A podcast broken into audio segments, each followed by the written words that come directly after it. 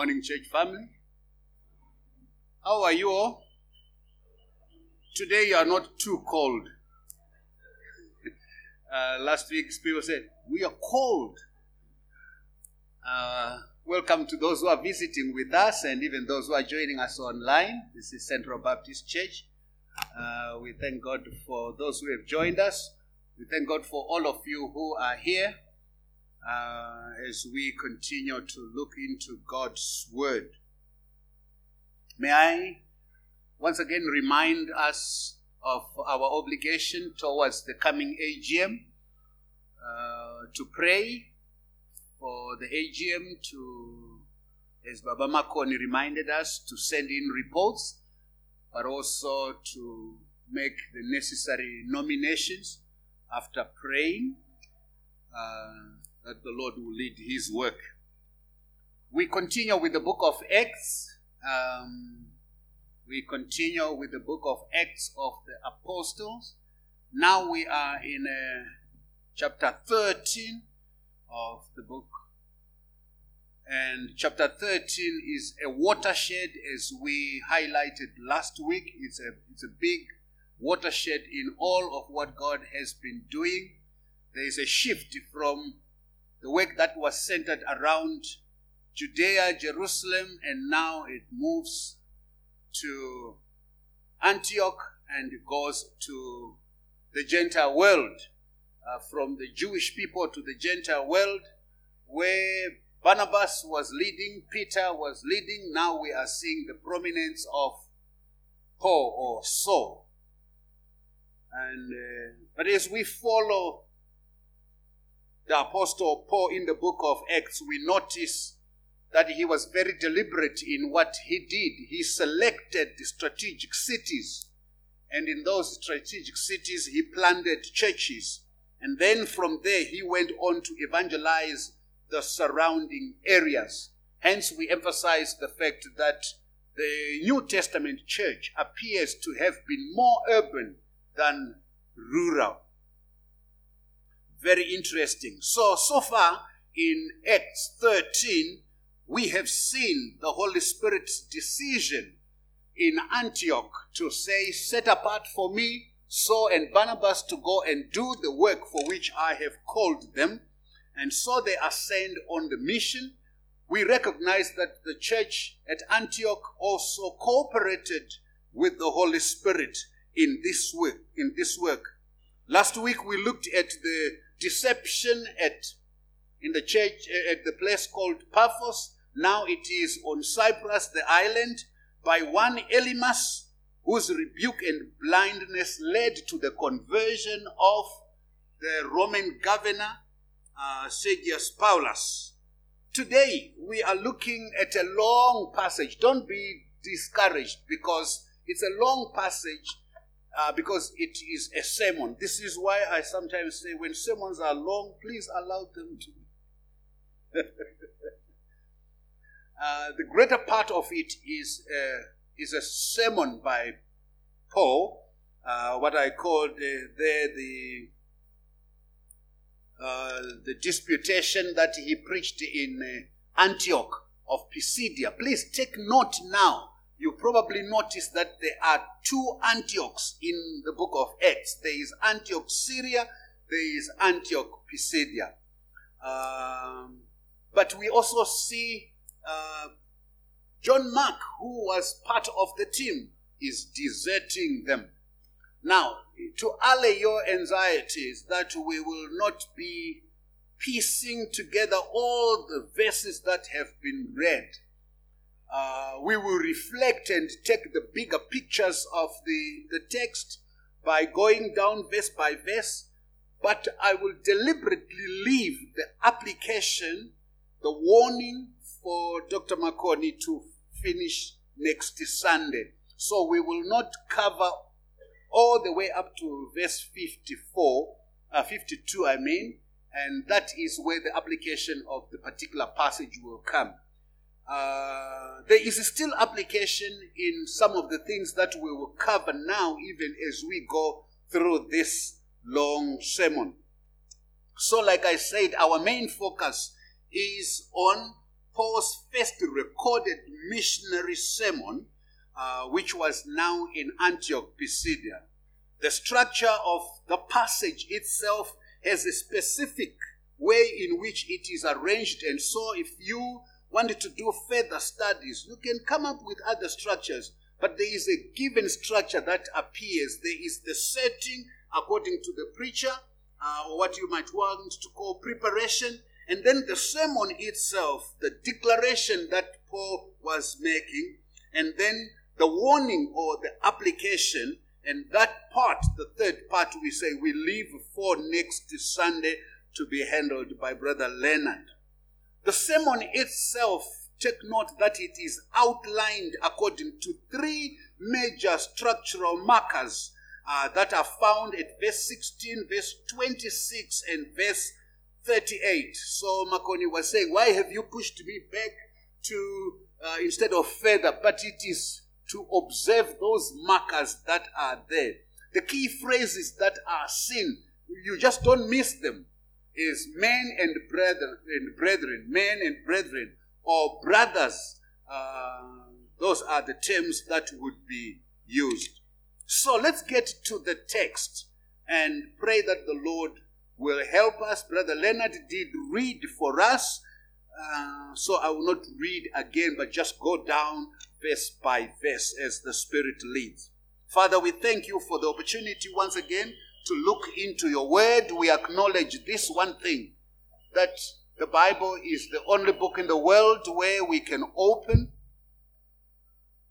and we have the author present with us to help us interpret, to help us understand. And so we invite you to help us understand. Give us spiritual eyes and ears.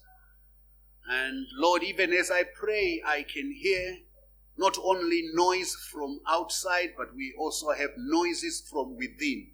Help us to not be distracted by those and be able to be captivated by your word. For we pray and ask in the name of Jesus Christ. Amen. Verse 13. Now, Paul and his companions set sail from Paphos and came to Perga in Pamphylia, and John left them and returned to Jerusalem. We pause a little bit on that verse. You can notice that in that particular verse, up until now, Barnabas has led the missionary team. But from now on, it is no longer Barnabas and Saul, but it is now Paul and his companions. Paul and his companions. And they sailed to Pamphylia, to Perga in Pamphylia. You can see that something there happened that changed the order.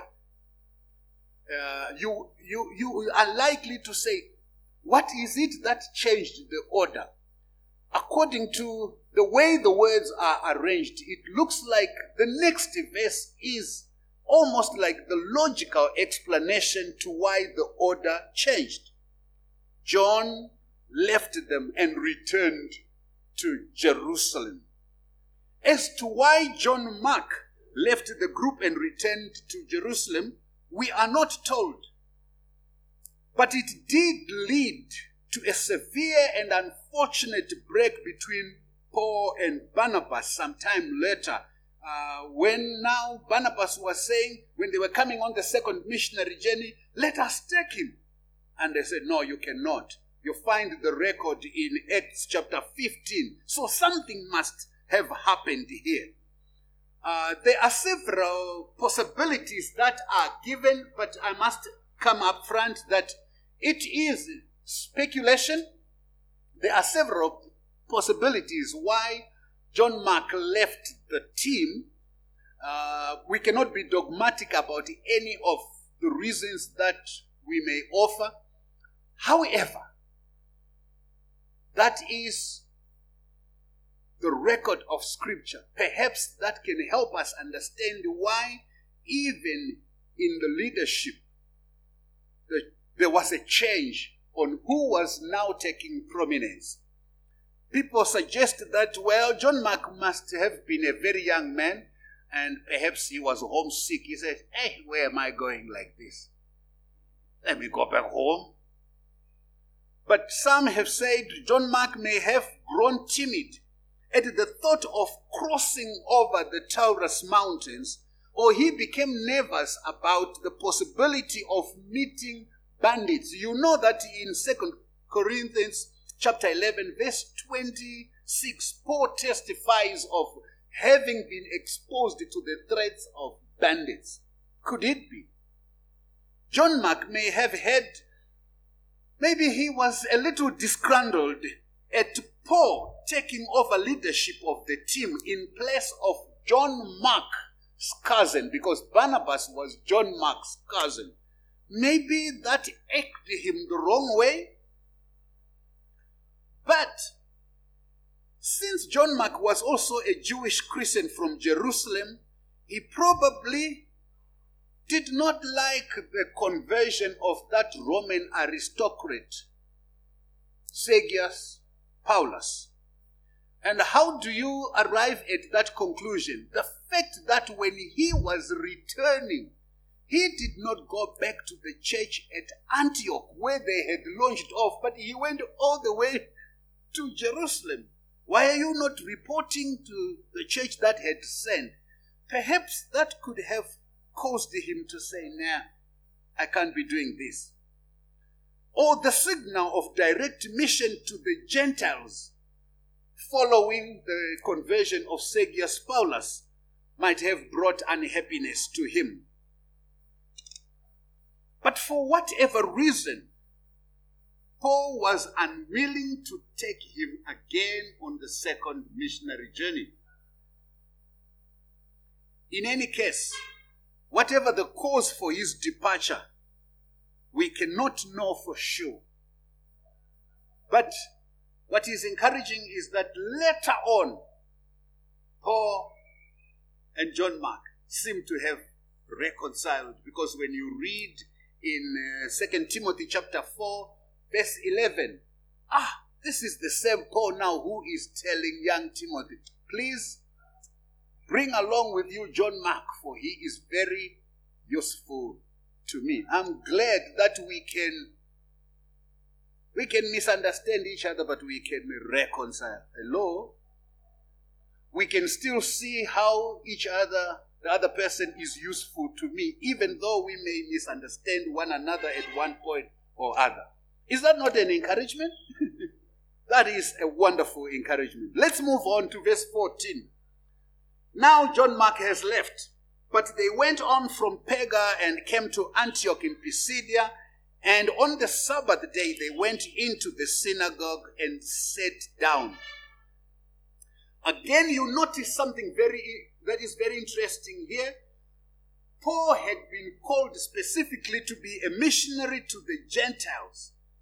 But how ironic that whenever he moved into the city, he went to a Jewish synagogue first. You would ask why?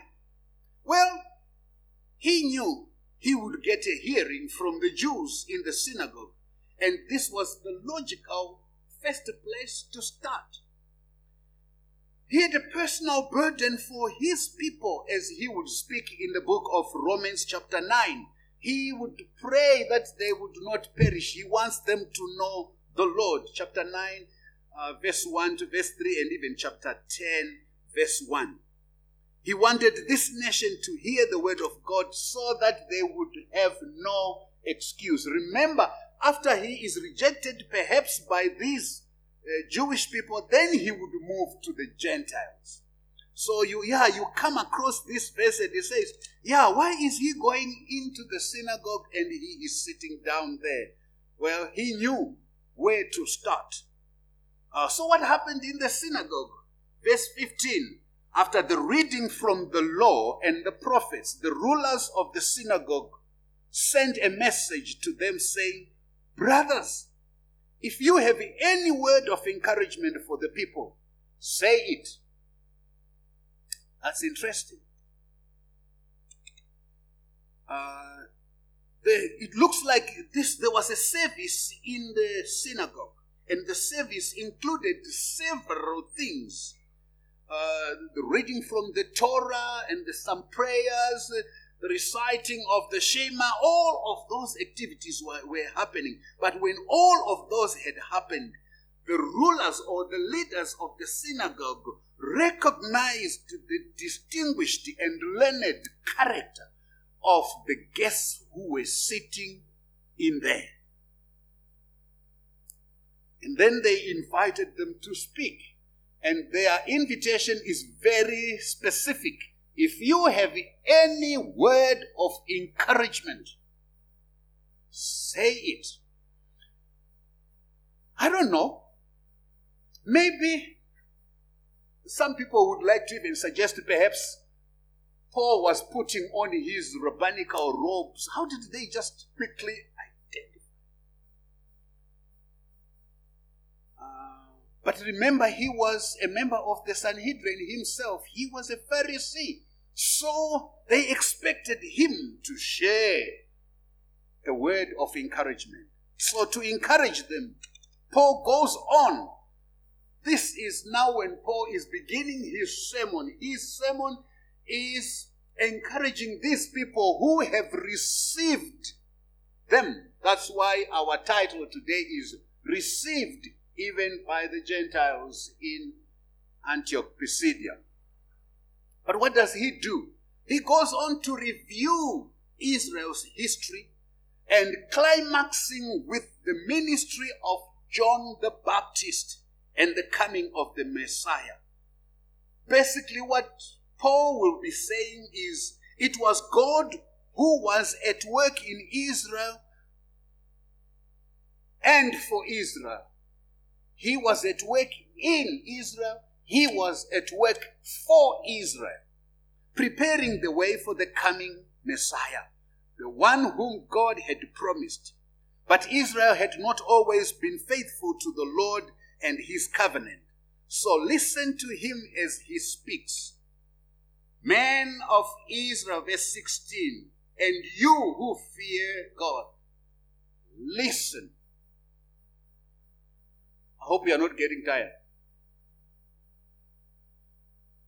God, the God of this people, Israel, take note the highlighted words. The God of this people, Israel, chose our forefathers and made the people great during their stay in the land of Egypt, and with uplifted arm he led them out of it. And for about 40 years he got up, he put up with them and in the, in the wilderness. And after destroying seven nations in the land of Canaan, he gave them their land as an inheritance. All this took about 450 years.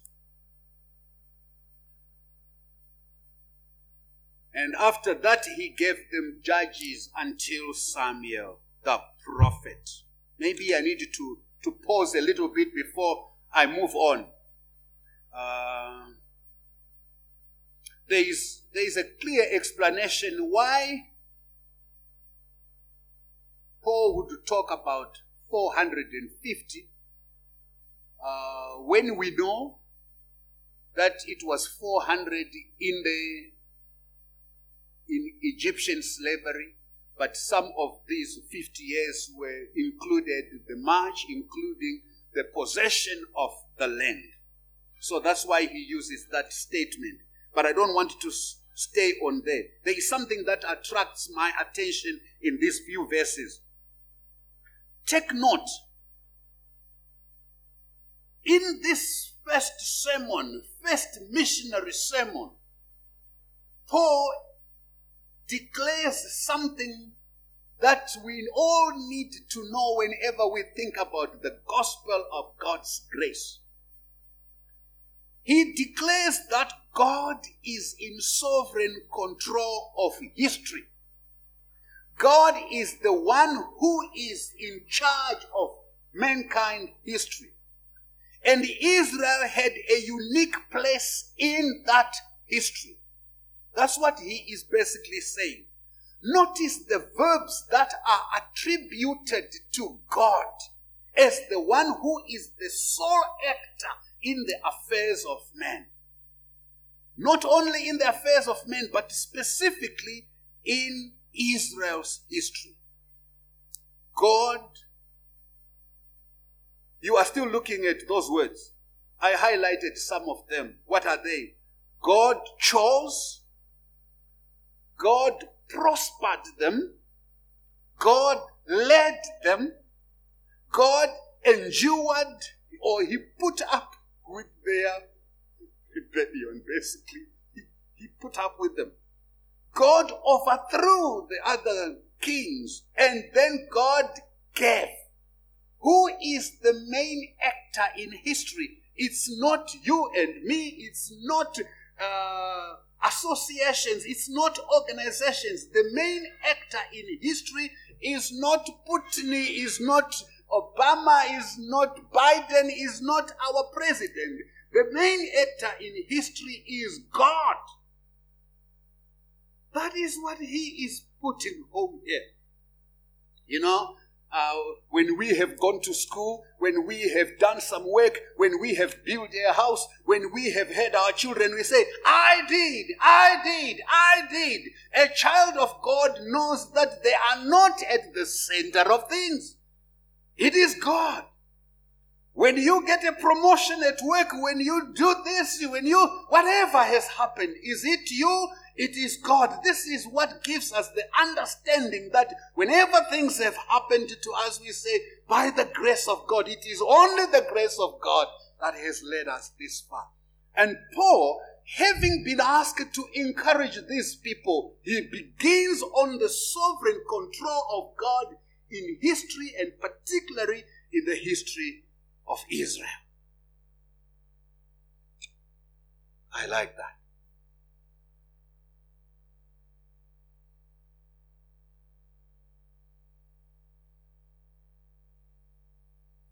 Verse 21.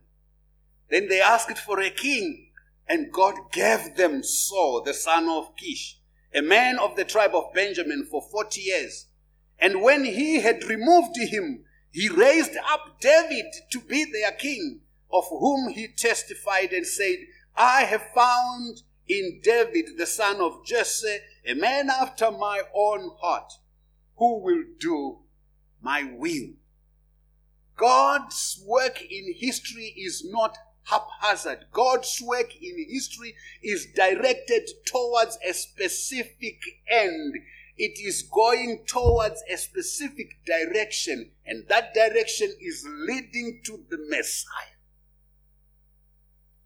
So, as Paul touches on that long history of the children of Israel, he talks about the judges, Samuel, Saul, but he lands on David. It was God. The God who sent Moses to deliver people out of Egypt is the same God who sent David. You see, apart from the deliverance from Egypt, the raising up of David as king after God's own heart is the most gracious act of God in the Old Testament. It is.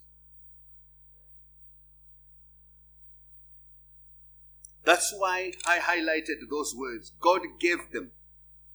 God had re- then removed Saul, and then he raised up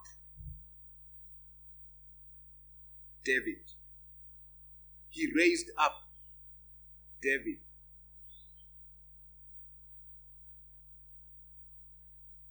Verse 23 to 25. And of this man's offspring is now talking David. God has brought to Israel a Savior, Jesus, as he promised. Before his coming, John had proclaimed a baptism of repentance to all the people of Israel. And as John was finishing his course, he said, What do you suppose that I am? I am not he. No, but behold, after me one is coming, the sandals of whose foot, feet I am not worthy to untie. I said, please take note how God deals with people, and as the sole actor in the affairs of men, he is not going in any direction. He is trying to lead all of us to one end.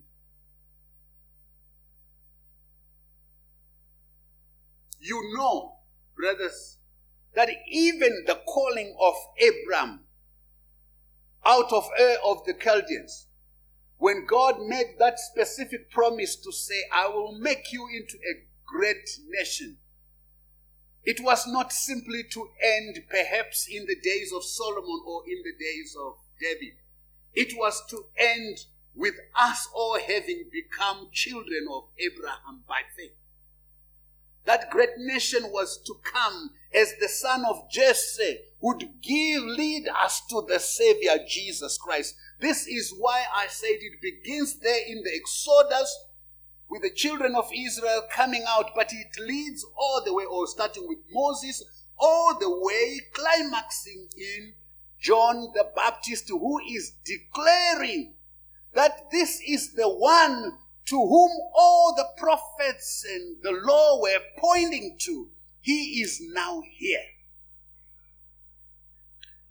And I would like to say, as much as we will talk about the politics of our nation, as much as we will talk about the economic difficulties that we have, we can start talking with people on that end. But let us lead them to the one source that helps, the one source that serves, is leading them to the Lord, to Jesus. So, what is his argument? He's basically saying God sent Moses, God sent David and God sent Jesus, the Messiah. John the Baptist was the last of the Old Testament prophets who was commissioned to proclaim the repentance and baptism there.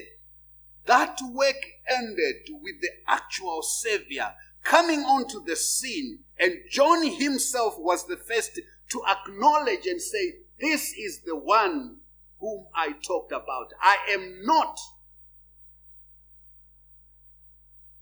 the one. He is the one. So, as David was Jesse's son, Jesus is God's son. Now, what Paul is doing, if he would end that message, if he would end that message and simply say, well, Jesus is God's son, it is still incomplete because our salvation is not simply based on the fact that Jesus is God's Son, but it is based on what this Son of God did. What did he do? He died in our place. He died for our sins. He was buried if that had remained like that, he would have been conquered. But he rose from the dead. The resurrection surely put a seal to the salvation that we now hold on to as ours. So Paul's sermon presses on to the crucifixion, to the burial, to the resurrection, and even the eyewitness reports to affirm the truth and the meaning of the gospel. Listen to how he goes on verse 26. Brothers, sons of the family of Abraham, and those among you who fear God, to us who have been sent the message of this salvation, for those who live in Jerusalem and their rulers, because they did not recognize him nor understand the utterances of the prophets, which are read every Sabbath, fulfilled them by condemning him. Uh, as Paul addressed both Jews and Gentiles, he calls them God-fearers uh, who were in that congregation. He moves to a very distinct subject, the offer of salvation. Brothers, sons of the family of Abraham, and those among you who fear God, to us has been sent the message of this salvation. Let's move on to verse 28. And though they found him in him no guilt worth of death, they asked Pilate to have him executed.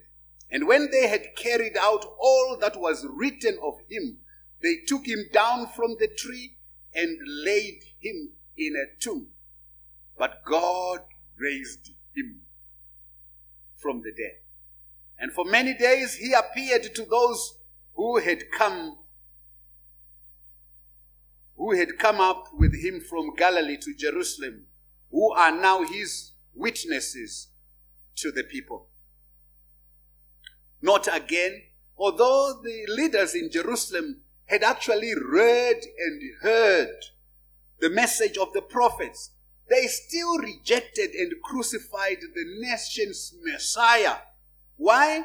Not because they did not read, not because they did not hear, but because they did not understand the message. That's the, the, the point here.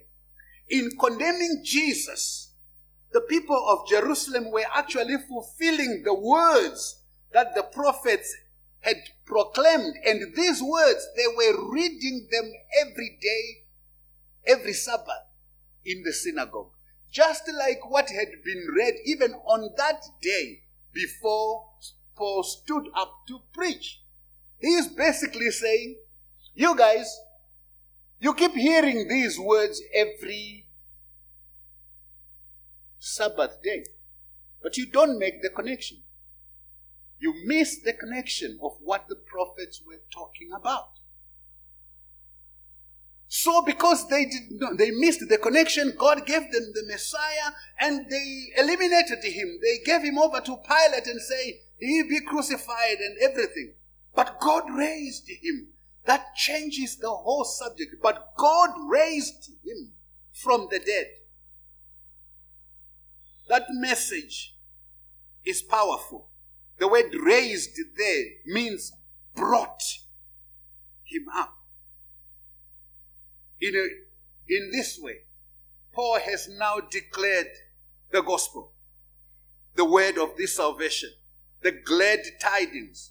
From now on, we will always understand when we say, Tell us about the gospel, the gospel has to at least be fourfold, if you like.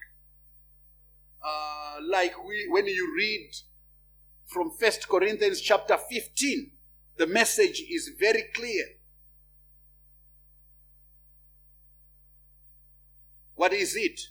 Jesus died, or he was crucified, depending on what you choose. Jesus died. He was buried. And then he was raised from the dead. And he was seen by witnesses. That's what First Corinthians chapter 15 would testify as the gospel is. And basically, what he has done is to move history with the people and now narrow that history to the work that Jesus did.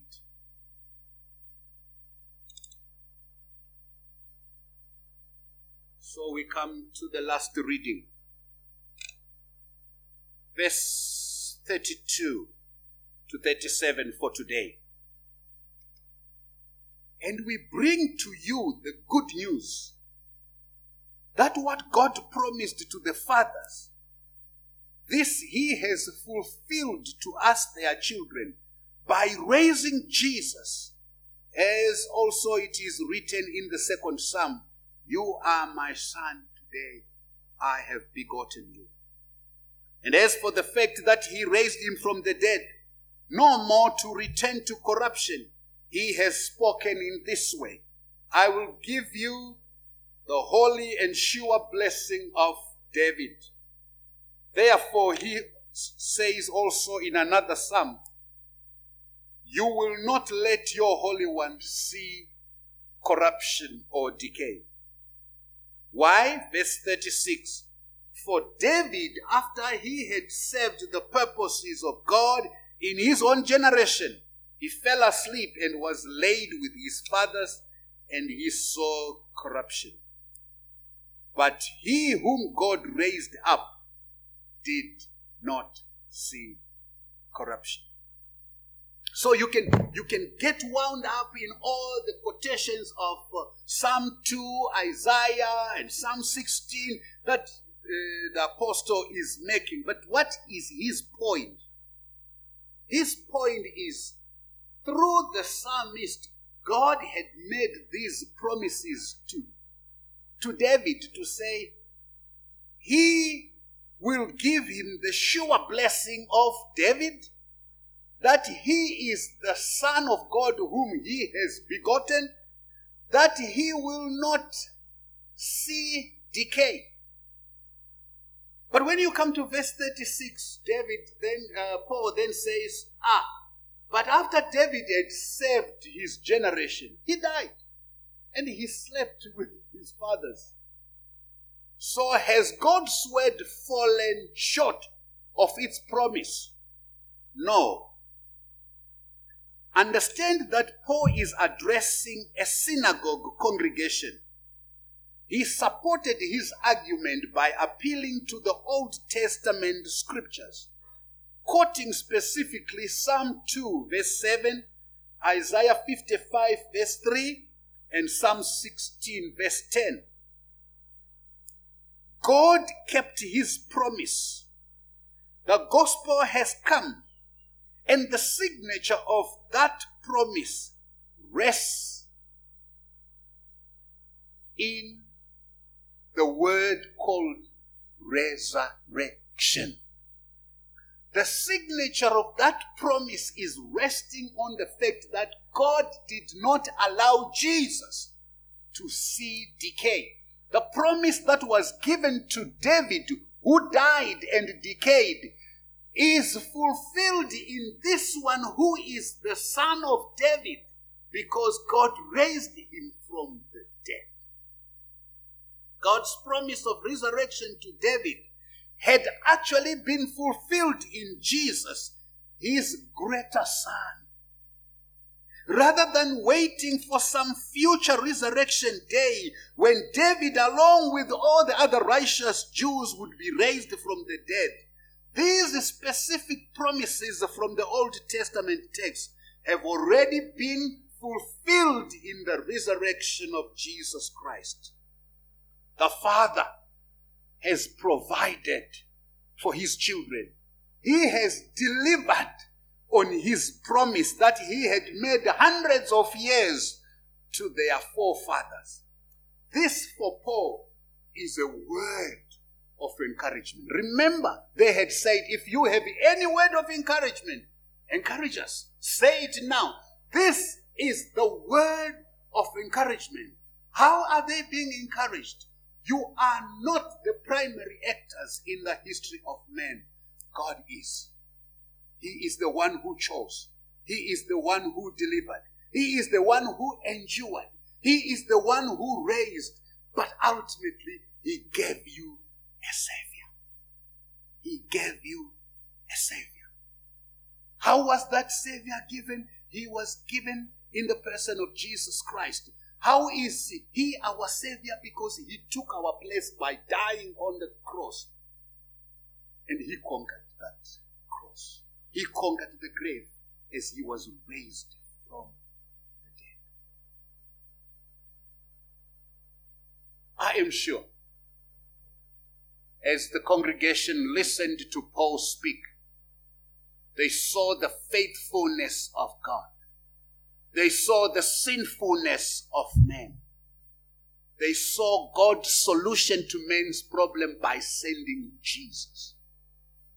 What needs to happen is to ask the question what shall we do then? There ought to be a response to that which God has done for all of us. As much as we were reflecting on God's being the sole actor in the history of man and specifically in the history of Israel, God is still the sole actor in your history, in the history of this land. We are alive today we are where we are today because God has been leading and orchestrating things, and He wants us to come to the Savior. The people's response is usually, Yes, we have heard, But let's wait and see. The warning is coming. Do not harden your heart. Respond to that. I will leave that to Brother Makoni, who will lead us in that particular section. But even as we end today, brothers and sisters, the point of Paul's sermon is not to prove the resurrection from Scripture, but to prove that Jesus Christ has fulfilled Old Testament Davidic promises. And as such, he is the one who offers salvation and justification to those who believe. Hello? To those who believe. He qualifies to be the one who offers salvation to those who believe.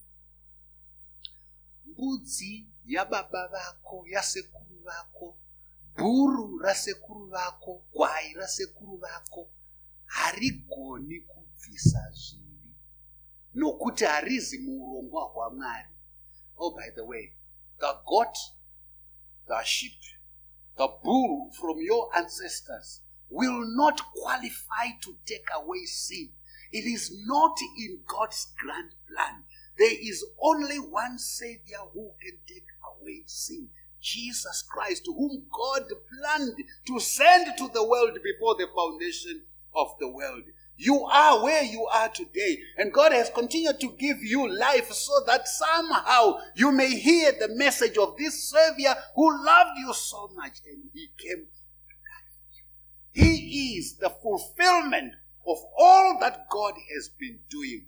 God is not about to bring a new world order that they are telling us, which we know is disorderly. He is bringing a real order by making you right with God. Hallelujah. Lord Jesus, we pray that by your Holy Spirit you would and allow personal direct individual application of this message that Paul preached a long time back, but that it would speak to us today in our various circumstances, in our particular place. And we pray, Lord, that we may cooperate with you in your sovereign work in human history. We pray, Lord, that as you write your story in the city of Harare, as you write your story in Zimbabwe and in the world. May we be faithful pencils in your hand as we allow you to move these pencils to serve you for your glory and even for the good of your people. We bless you for this time. In the name of Jesus. Amen.